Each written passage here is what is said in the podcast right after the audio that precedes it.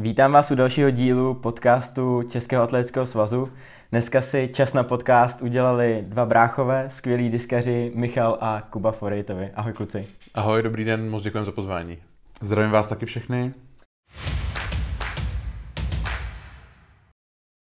Tak kluci, vy jako dvojčata jste si podobný jako vejce vejci. A jak vás od sebe zaručeně poznáme na stadioně? Tak dřív to měli lidi asi horší, bych řekl, že čím pak jsme jakoby stárnuli nebo se tak vyvíjeli, tak už se to dalo poznat líp.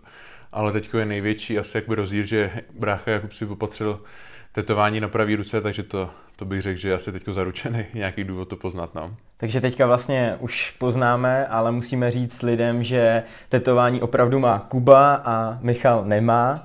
Uh, Kubo, to tetování bylo asi, že jsi ho prostě chtěl, ne, nebylo to něco, aby teda ses odlišil od bráchy. Jo, přesně tak, nebyl to důvod, aby, jsme, aby nás lidi rozeznali, už jsme přece jenom zvyklí na to, že si nás lidi pletou. Hodně často se stává, jsem s tím plně v pohodě, takže v klidu. Mě teďka napadla taková otázka, vlastně, která se asi jako hodí ke všem dvojčatům. Uh, jak to máte s holkama? Pletou si vás třeba i holky, nebo tak?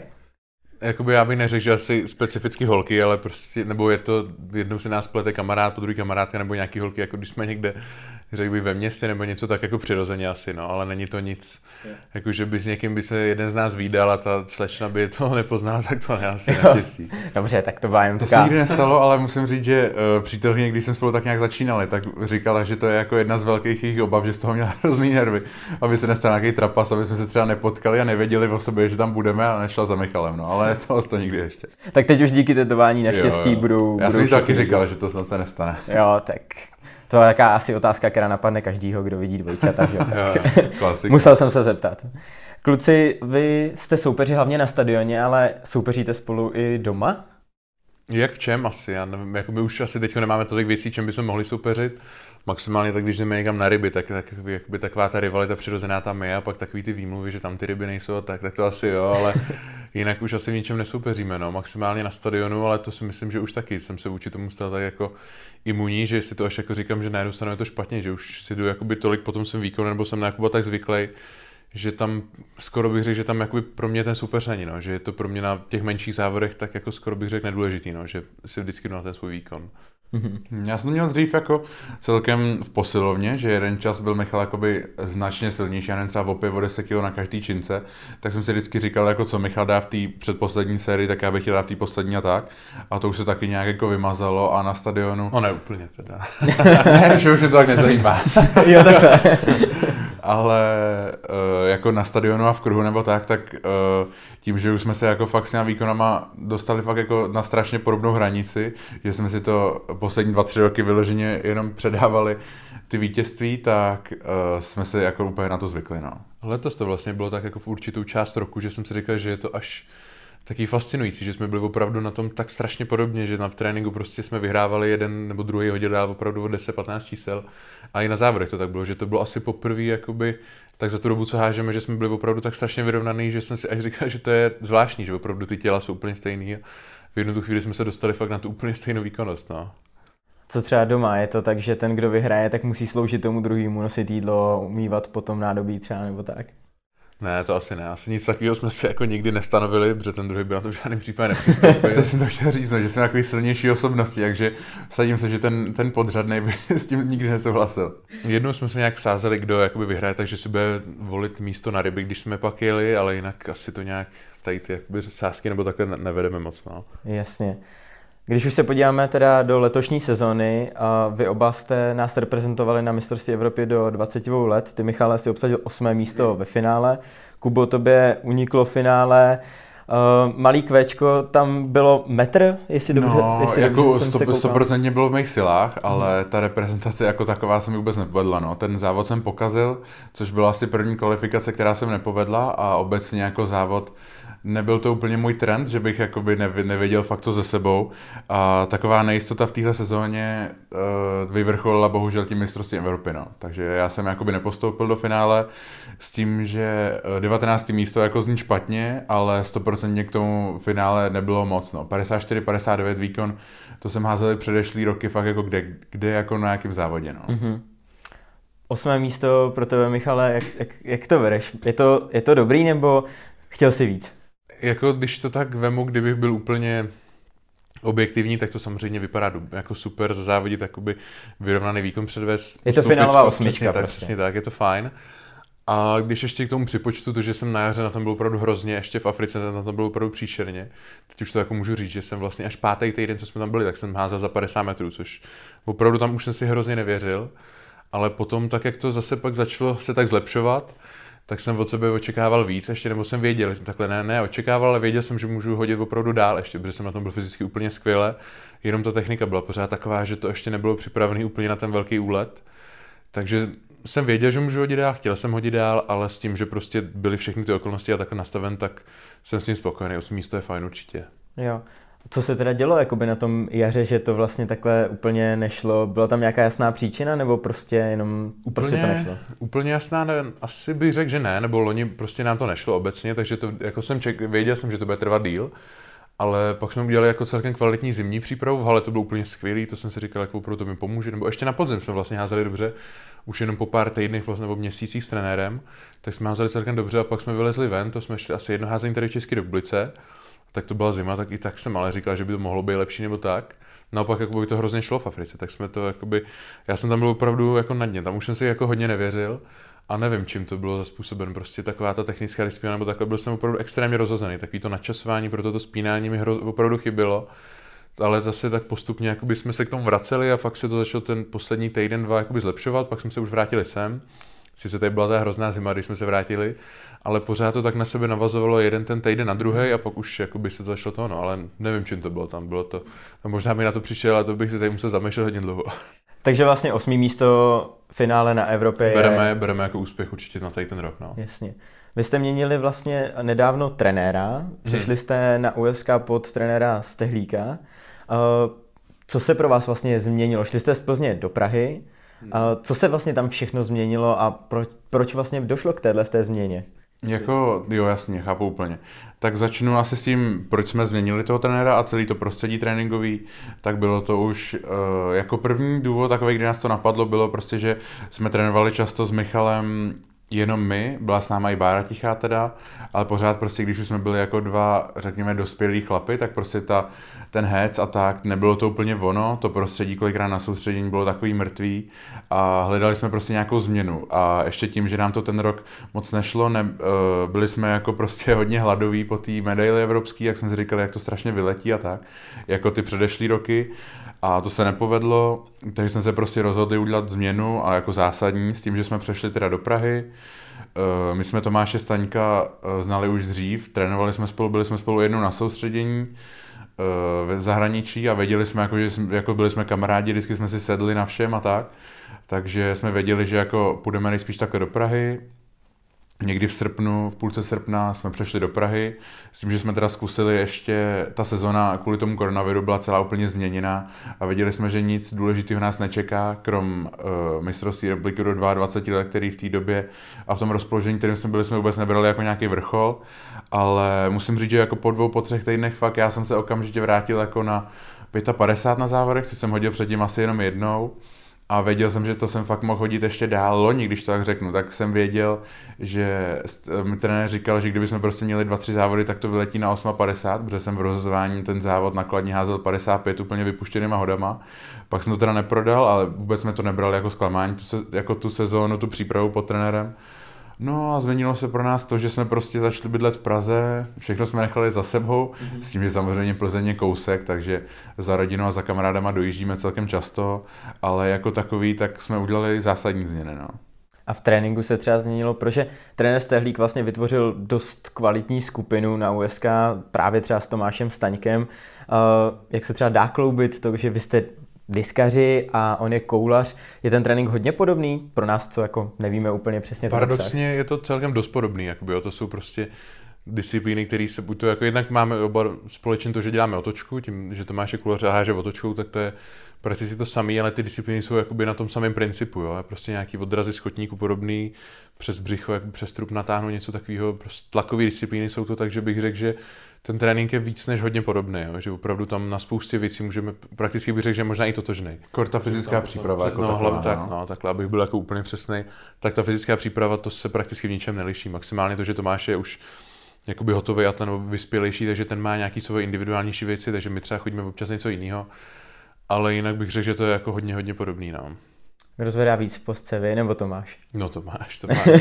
jo, to máš jedno. Na některé na některý věci to není tak markantní, na některé je to zase obrovský rozdíl, ale to máš, dost, ještě, má, ještě máme dost času. Jako, no, jo, na to. Je to zvíře. Je to zvíře. Je to... Takže jste, jste spokojený, předpokládám, v Praze? Hmm. Jo, určitě můžu říct jako za oba si myslím, že jsme spokojení nehledáme jako určitě žádnou změnu a doufám, že jako ta spolupráce, samozřejmě je to první rok a spoustu lidí prostě ví, některý, některý takový nejsou, některý tomu nevěří, hodně lidí celkem tomu nevěří a říkají si, že prostě jsme nic nenaházeli a tak, ale my víme jako, že a kaž, jako myslím, že uh, relativně rozumný lidi ví, že prostě po prvním roce v technické disciplíně nemůže člověk čekat zázraky. I tak si myslím, že u Michala to zvedlo dost a že může se ještě hodně zlepšit. U mě se to tak nějak rozložilo, s tím, že taky nevím, čím to bylo.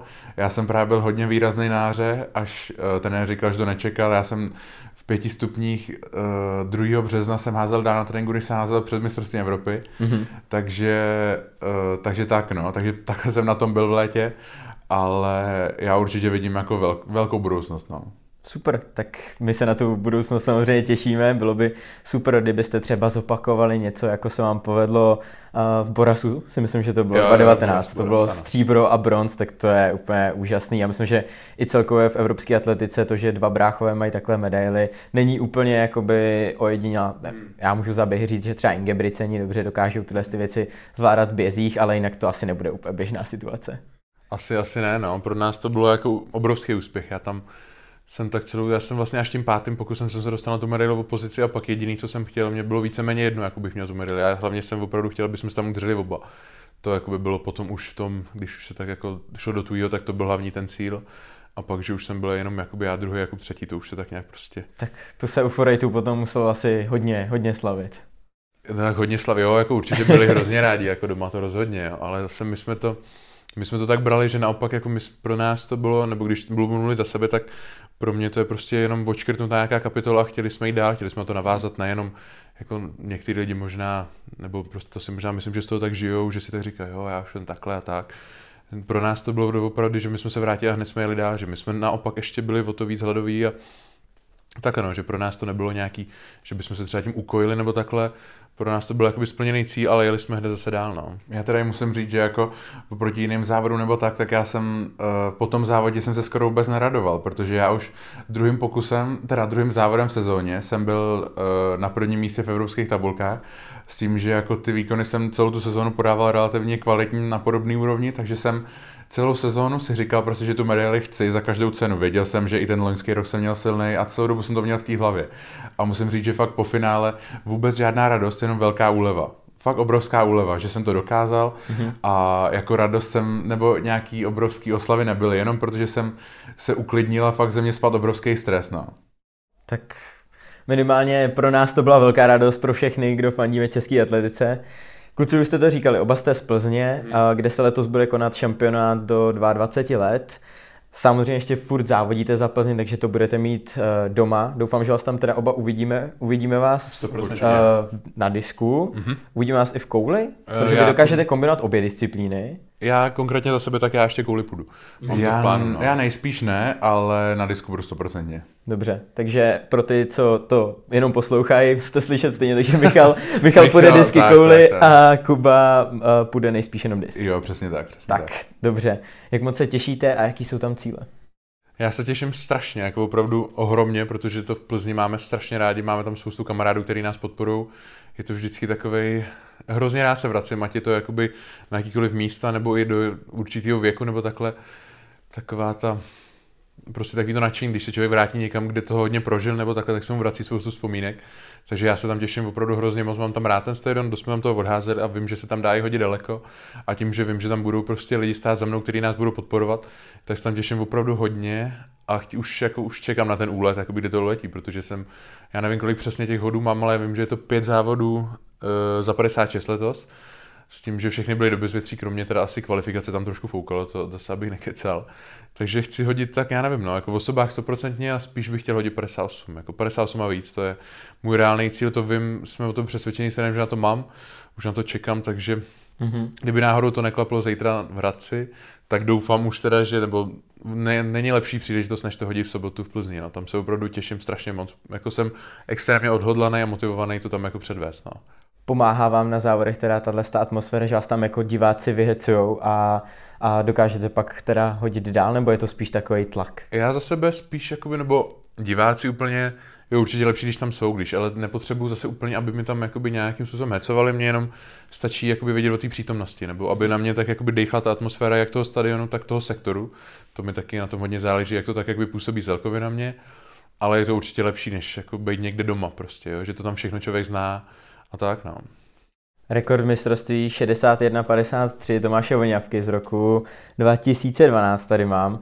To je ještě asi docela daleko, ale vy ještě příští rok budete 22. Tak na to si budeme se počkat do příštího roku. Že by třeba ten příští rok, tak. je to takový cíl, který byste tam... Já jako popravdě musím říct, že jsem si to klad jako za cíl tenhle, jako i ten český rekord jsme říkali, že, bych, že jsem hroz, hrozně rád bych byl, kdybych ho jako překonal uh, příští rok samozřejmě, ne letos, ale příští rok si myslím, že jako kdyby to všechno sešlo, tak to reálný asi bude.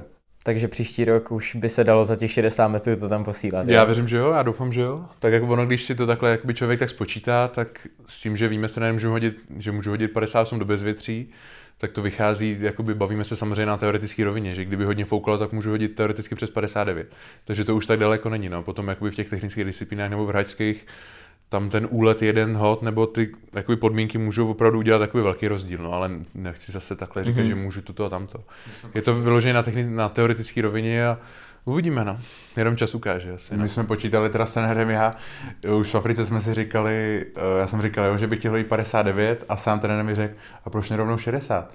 Takže jako já jsem něco takového očekával, nestalo se toho v žádném případě, ale myslím si, že to nereálný určitě není s tím, že já už jsem, nebo oba dva jsme 2,18, to už je fakt dlouho zpátky, házeli 53, 54, takže kdybychom si řekli, že každý rok bychom přijeli 2-3 metry, což není nic nesmyslného, tak to určitě vychází, no. Mm-hmm největší konkurence v Plzni bude asi Peťa Procházka, který byl hmm. s váma na mistrovství Evropy. Hmm. Tak je to ta největší konkurence? Je tam nějaká ta rivalita trošku, nebo naopak právě jakoby máte takovou jako partu mezi těma vrhačema? No, jako my jsme byli vždycky kamarádi, všechno, i teď jako si rozumíme a určitě můžu říct, že jsme kamarádi, ale ta rivalita tam z jeho strany byla tak napůl vytvořená, nevím, jestli uh, letos jako se dobře připravil a věřil si na nás a tak, s tím, že nás porazil každýho letos už, ale uh, třeba i před závodem v Plzni, tak na něj brácha pokřikoval jako ať jde do nás a takhle, tak si myslím, že ta rivalita tam vytvořená je, ale není to jako něco, že bychom ho brali jako vyloženě cíl ho porazit. To, mm-hmm. to by řekl, že je asi tak jako přirozený prostě, že si k tomu prostě bude jasně určitě, nebo tak on, že jakoby takhle nás, já, abych to řekl zase jakoby tak teďko na extralize, tak nás zase až tak extra neohrozil, takže nevím, jestli je to, ale jak říkám, určitě chci vyhrát, ale zase, jak jsem říkal, že pro mě je hlavní ten můj individuální výkon, takhle prostě, takhle já to beru, no. Když už se podíváme na disk jako disciplínu, takovou, ať se diváci něco, samozřejmě i já, hmm. dozvíme, co třeba nevíme, tak eh, já jsem zaznamenal, že Tomáš Staněk si stěžoval, myslím, že to bylo v Ústí na Torlicí, že tam byl pomalý kruh. A jak to hmm. vlastně je? Jak jako, jak jako pomalý kruh? Záleží tam jako na povrchu, nebo co tam všechno vlastně ten výkon může ovlivnit? Tak když se bavíme jakoby čistě o kruhu, tak když je pomalej, se říká, tak jsou samozřejmě každý, kdo ten kruh postaví, tak může použít různý materiál, že? různý ten beton, různý ty směsi, takže se to prostě odvíjí podle toho, jak to udělám. Může to třeba i ovlivnit, jak ten beton schne nebo takhle, jo. takže to je všechno individuální a jsou určitě takový sektory, kde jsou jakoby pomalejší kruhy a pak už jenom čistě záleží na tom, jak na tom dokáže kdo odzávodit. No. Pro někoho to je určitě těžší, pro někoho to je lehčí. Vím, že taky jsem se někdy v určitých sezónách nebo určitých jakoby fázích přípravy dostával do bodu, kdy mi to třeba extrémně vadilo, pak zase, když jsem se na tom jakoby cítil dobře, když jsem to věděl, tak mi to vůbec nevadilo. Že naopak jsem si na nějaký čas jsem si vždycky bral jakoby co nejpomalejší boty, a když jsme byli na, někde na soustředění a tam jsem věděl, že byl pomalý kruh, tak jsem chtěl, abych se na, na, jakoby naučil co nejvíc točit nohama. Tak ale jako záleží vždycky na těch schopností jakoby toho člověka. No, to má ještě extrémně rychlostní, takže to může on vnímat jinak, třeba mu to může přijít, že je pomalejší, takže mu už to pak do té techniky jakoby nedochází. Jo. Takže je to, řekl bych, hodně individuální, ale když někdo řekne, že je pomalý kruh, tak prostě tolik netočí, ne, jakoby tvoří daleko větší odpor na tu botu, na tu nohu, než ten hladší povrch. No. Takže je to tak, že vlastně když přijdete na závody, tak si jdete teda otestovat, jaký tam je kruh a zvolíte třeba podle toho i právě nějak tu obuv, nebo musíte upravovat i třeba techniku nebo něco takového? No, jako technika se neupravuje. Třeba kde, kde si stoupneš tam, kde to roztáčíš nebo něco, no, nebo to je vždycky jako... Jako to, to já jsem to dělal párkrát v životě, že jsem se natáčel a to vyloženě fakt na poslední pokus, když jsem jako několikrát za sebou hodil do klece nebo tak, že jsem se neotočil. Ale jako vím, že spoustu lidí jako mění boty podle toho povrchu. Já třeba to dělám, když jsme někde na soustředění nebo na cizím úplně jako pros, v cizím prostředí a chci samozřejmě odházet kvalitní trénink, ale na závody si většinou beru jedny boty, s těma vím, že prostě budu házet a mám druhý v záloze, který jsou pomalejší, kdybych jako opravdu věděl, že to, že je to špatný a že bude pršet a že ten kruh je jako extrémně rychlý. Ale snažím se taky závodit jenom v jedních a pak se podle toho přizpůsobit já. Takže jestli si to dobře, můžu schrnout, tak mhm. čím vlastně jakoby rychlejší, sme, smekavější, dejme tomu, kruh, tak tím asi lepší. Může, může to tak být a nemusí, no. Pro někoho třeba já, když pak jakoby vím, že jsem ve formě a cítím se, že ten kruh je hodně rychlej, ale jakoby neklouže, poté jakoby to je pak zase tenká hrana, no. Nebo záleží, jak to člověk udělá dobře technicky, protože může uklouznout kruh, který normálně neuklouzne, ale záleží prostě na to přenesení té váhy. Ale mě třeba osobně, když vím, že jsem ve formě, tak mi sedí, když je ten kruh rychlej, ale nesmí klouzat, protože jakmile pak v tom zacítím nějakou čou nejistotu, tak to je samozřejmě horší. No. To je, tak to je docela nakonec věda. Já jsem vždycky je, myslel, že je to, takový, že si člověk stoupne, jeden a no. půlkrát se otočí a prostě tam pošle letací talíř, který je trošku těžší, ale... Je to taky... Ne, to samozřejmě je, na, je nadsázka, jo, ale... Jo, jo. Uh, vy jste asi jediná disciplína atletická, která si přeje proti vítr, je to tak? Určitě, je disk, no. je disk lepší být, házet do protivětru. Jsem to někde v nějakém rozhovoru zaznamenal. Ne, 100%, 100%. Že to já tak je, asi, asi že? že bych doplnil, že některým voštěpařům to může třeba svědčit taky. Jo. Je lepší dozad, ale dá se si myslím, že hodit i na proťák. Nebo Jasně. takhle, co jsem slyšel. Ale, ale vy si my, vyloženě my asi to, přijete ten tak, pro, My vyloženě to máme prostě, že to je opravdu hodně, hodně pomůže. Může to pomoct. Může. Takže je to o tom, že dokážete ten disk teda položit tak, že vlastně ten teoretický protivítr to může asi lehce Přesně, pod, to je taky... podsekávat, nadnášet ještě. Nadnášet vyloženě. No. To je taky důležité říct, no, že závisí na tom, jak Eh, člověk ten disk trefí. Když ho trefí špatně, tak mu naopak silný vítr jako hodně ubere. Opravdu hodně, že ten disk otočí a úplně spadne. Jako a ale jako je dost, dost jako dokázan na dost dlouhodobě jako prostě prověřen, že ten proťák, když člověk trefí, tak přidá, může i několik metrů. No. Tak ten disk je vlastně docela taková jako disciplína, kde záleží na strašně moc faktorech, jestli třeba prší, je, je no. kluský povrch a teda jestli fouká proťák, jo. Přesně, no. Kort za deště jako taky se disk nehází úplně dobře. To je taková vedecká disciplína, to je asi nejhorší uh, vedecká disciplína, která se opravdu jako dělá blbě v dešti, no. Mm-hmm. Protože ten jakoby Voštěp samozřejmě taky musí člověk, nebo i koule musí člověk držet to náčiní, ale ten disk opravdu to, jak ho trefíte, nebo to, jakou mu dáte tu poslední energii, tak prostě má letový vlastnosti a vy je musíte doslova určit. No. Je to, by řekl, na to takový nejnáchylnější. Na závěry třeba ještě ten déšť tolik nevadí, nebo mě osobně, protože se to dá někde pod nějakým přístřečkem nebo takhle připravit, ale na trénink třeba bych řekl, že to je fakt špatný, že to mi vadí vyloženě, protože tam nemáme třeba nějaký přístřešek nebo tak, takže to není ani možnost si to někde jakoby ty disky utřít, připravit a takhle, jo. takže mm-hmm. jak komu zase je to individuálně, komu to třeba nevadí, no. Ve vrheckých disciplínách je takový vlastně fenomén, že když se nepovede pokus, tak prostě člověk přešlápne. Proč? Jako nechcete tam mít zapsaný ten jako špatný pokus a vraj, potom jako by, by to mohlo hrát trošku roli, že vlastně třeba druhý nejlepší výkon se počítá, potenciálně třeba třetí. Není to možná trošku takový risk? Kazí to jako člověku prostě to, to portfolio, když tam bude mít zapsáno třeba já nevím, 55 a vidí, že hodí 50 půl nebo 51, tak je to velký rozdíl. A mhm. třeba u někoho, u někoho to může být celkem rizikový, když třeba je nevyrovnaný a dá jedním daleko a pak třeba do klece, do klece a pak tady ten 51, tak by si ho samozřejmě měl nechat změřit, je to prostě rozumnější, mm-hmm. ale jako když člověk nahází 54, 54, 55 a pak dá jako špatný pokus, tak tím vyšlápnutím nic neskazí, prostě bude tam v zápisu křížek a nebude to vypadat tak blbě. No já to občas taky dělám. Děláte to? Jo, teď třeba zrovna na Excelize taky, tak, nebo spíš bych řekl, že to asi tak spontánní, nebo záleží na jaký soutěži. Kdybych třeba byl někde na mistrovství Evropy nebo takhle, věděl bych, že hážu třeba v rozmezí dvou metrů nebo i dvou a půl klidně, tak tam bych nechal změřit všechny, jo. Ale když to třeba je o hodně mín nebo takhle, tak není, bych řekl, důvod, tak bys to nechal měřit. No, jsou lidi, kteří to, když ví, že to je o 20 čísel mín třeba na kouli, tak ty, ty chodí předem, jo, což já bych zase nedělal. Ale jako může to určitě hrát roli, no. Další věc, která je typická pro vrhecké disciplíny, že si na odhodu tak jako zakřičíte prostě. Děláte to a můžete tam třeba křičet i zprostě, nebo, nebo dostanete za to jakoby diskvalifikaci? Je možný vůbec za to dostat diskvalifikaci? Je, je. Já jo? myslím, že určitě, nej, nejsem si úplně jistý, jak je to odstupňovaný, ale určitě nějaká karta jakoby tam padnout může. No. Jsem, jako, Nestalo se vám to? Přiznám se, kart, ne, kartu jsem nikdy nedostal, ale xkrát jsem se zanadával, jako xkrát. No. A k tomu křiku to bych tak řekl, jakoby, že já to třeba cítím jak kdy, někdy nepotřebuji křičet, někdy jo, ale je to spíš takový, jakoby, jak je to tělo celý sepnutý a pak se ten tlak jako uvolní s tím náčím, že je to přirozený, že někdy ani to jako člověk se na to nesoustředí. Někdo třeba jo, a já kolikrát ne prostě, jo, že opravdu jak je to tělo sepnutý a pak se ten tlak najednou uvolní tou ránou do toho náčiní, tak je to prostě takový vydechnutí prakticky, no. Mm-hmm.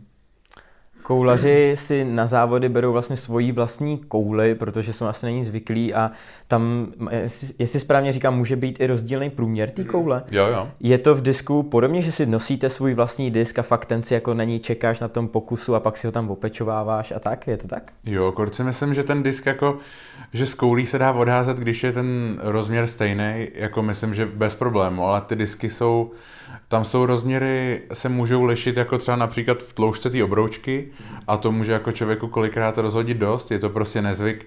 Ty disky se pak můžou ještě lišit v tom, že jsou celkově jako eh, takový robustnější, anebo se dělají takový žiletky prostě a někomu to nemůže, nemusí sedět a hlavně taky rozdíl eh, v těch plastových obroučkách. Některý jsou, že často jako vyschnou rychle, některý naopak prostě strašně snadno přilnou a tak.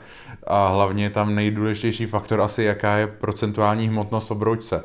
Každý si samozřejmě vzí, snaží vzít co největší mo, jako hmo, možnou hmotnost obroučce, aby se to co nejvíc a co nejrychleji točilo ten disk ale zase někomu to nemůže sedět, nemusí sedět, že by to pak nestrefil ten disk správně, ale jako jo, samozřejmě my, my si bereme vždycky na závody svoje disky. No. Takže máte svoje disky a ty si tam hlídáte a nepůjčujete je. Tam bych řekl, že je to jako opravdu extrémně individuální. My to jsme se shodli s trenérem, že tak víceméně i jedno, jak je ten disk stavený, nebo jaká je to značka, jak dlouho vydrží, nebo kolik je tam té váhy v té obruce, ale je vždycky ten nejindividuálnější jakoby pocit prostě pro to náčiní, jako dokáže člověk trefit nebo takhle.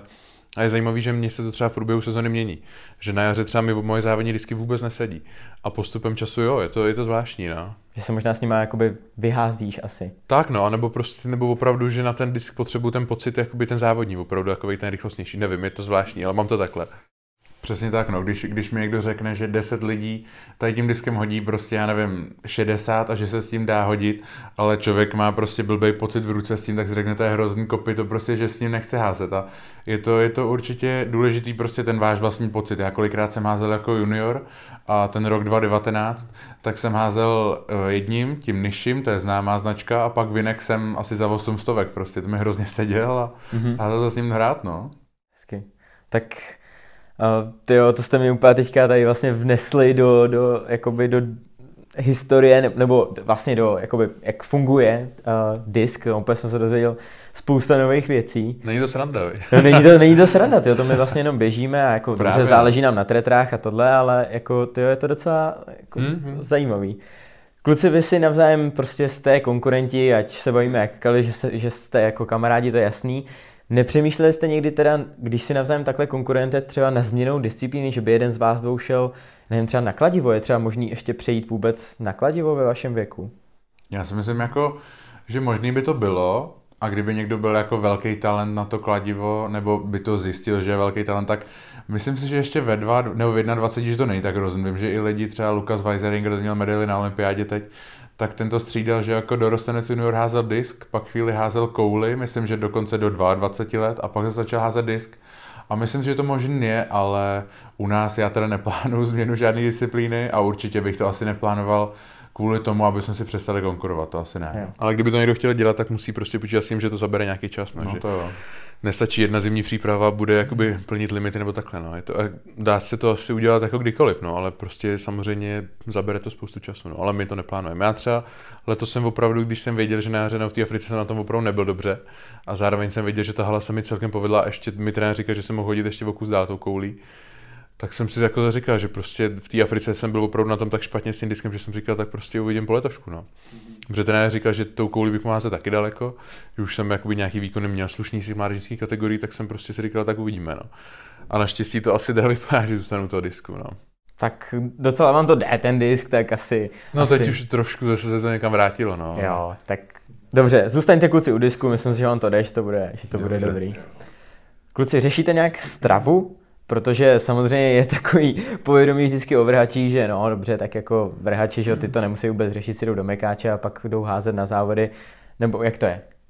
Jak kdy, jako je to určitě individuální, ale řekl bych, že je to logický, že každý sportovec by to měl řešit, jako, že by k tomu měl přistupovat nějakým způsobem profesionálně, a, ale zase záleží na tom, že každá disciplína to má jinak. Jakoby ty pravidla má prostě nastavený jakoby strik, jinak striktně, jo, že vám by to třeba vadilo jako běžcům nebo nějakým vytrvalcům, určitě by to ovlivnilo daleko víc, nějakou tu krev nebo podobně.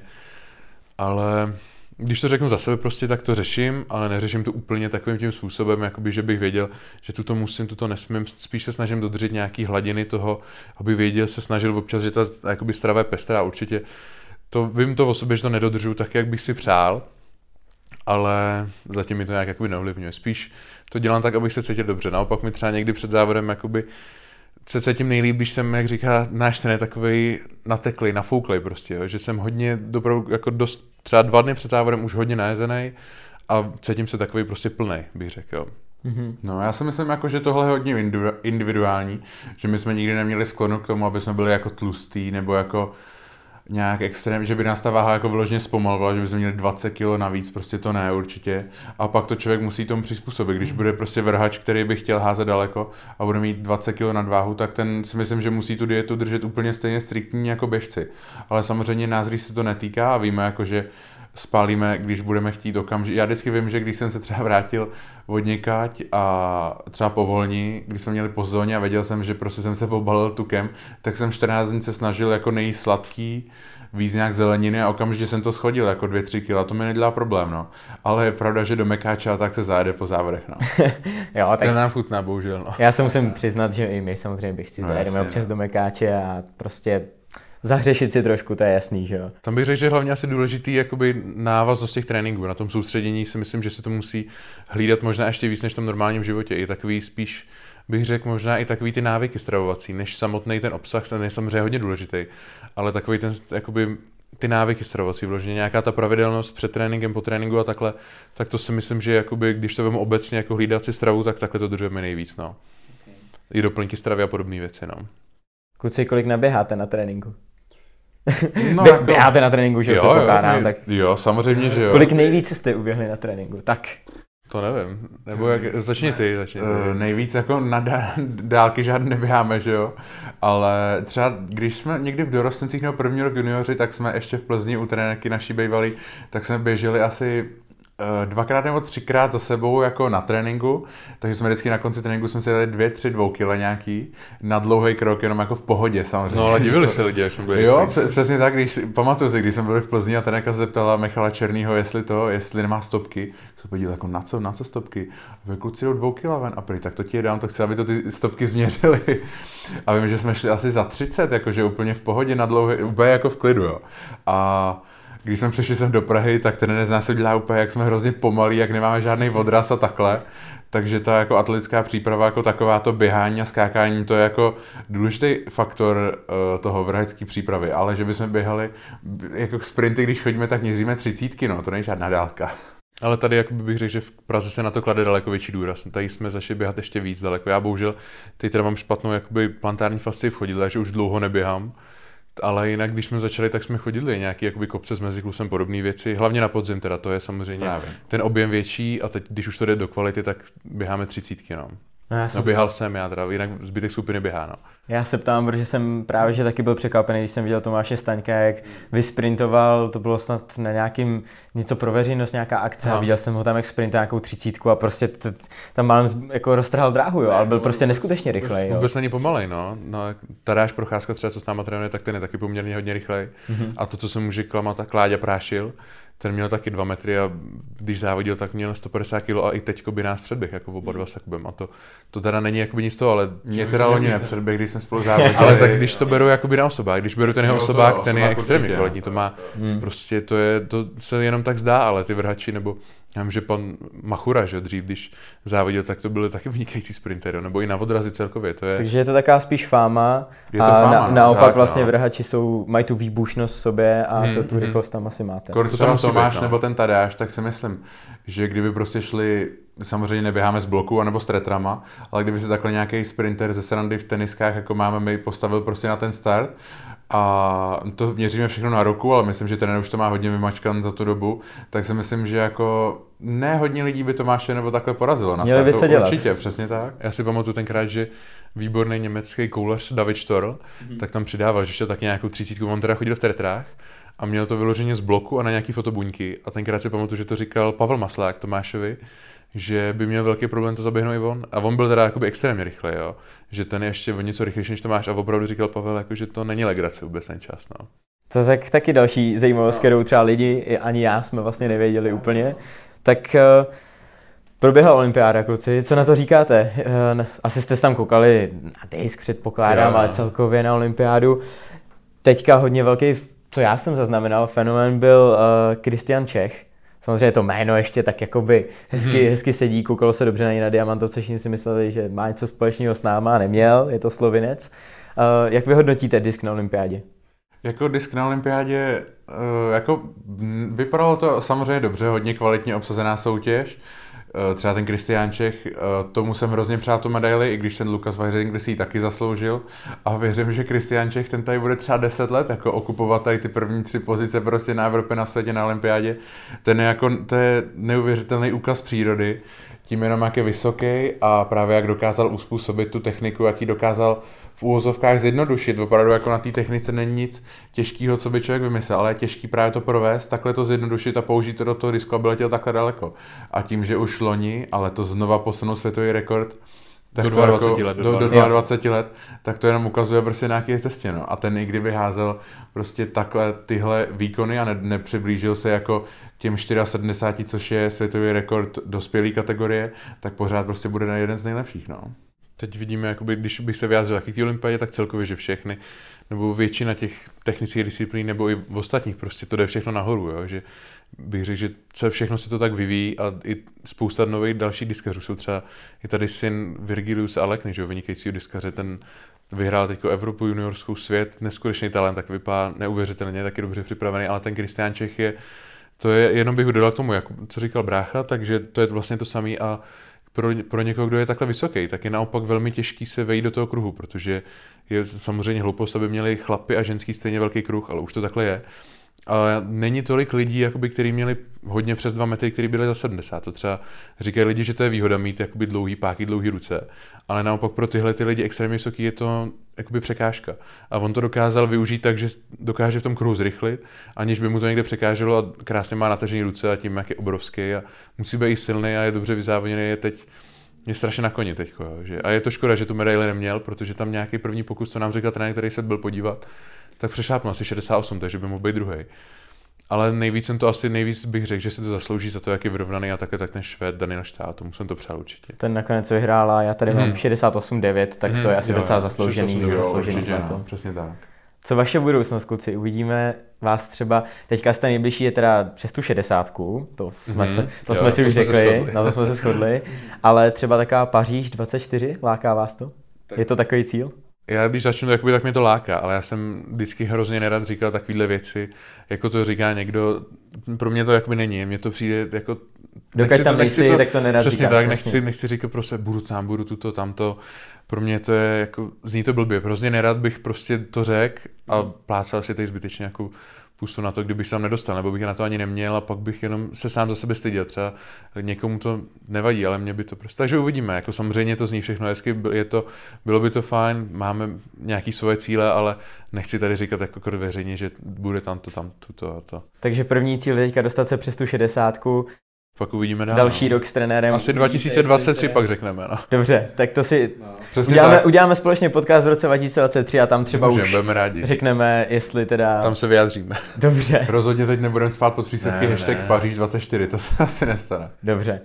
Kluci, uh, já vám moc děkuju, že jste byli hosty našeho podcastu, že jste si udělali čas Mhm. na podcast. Bylo to super, dozvěděli jsme se spousta věcí a hlavně vám budeme držet palce teďka o víkendu v Plzni, ať vám to vyjde a hlavně ať ta 60 brzo padne.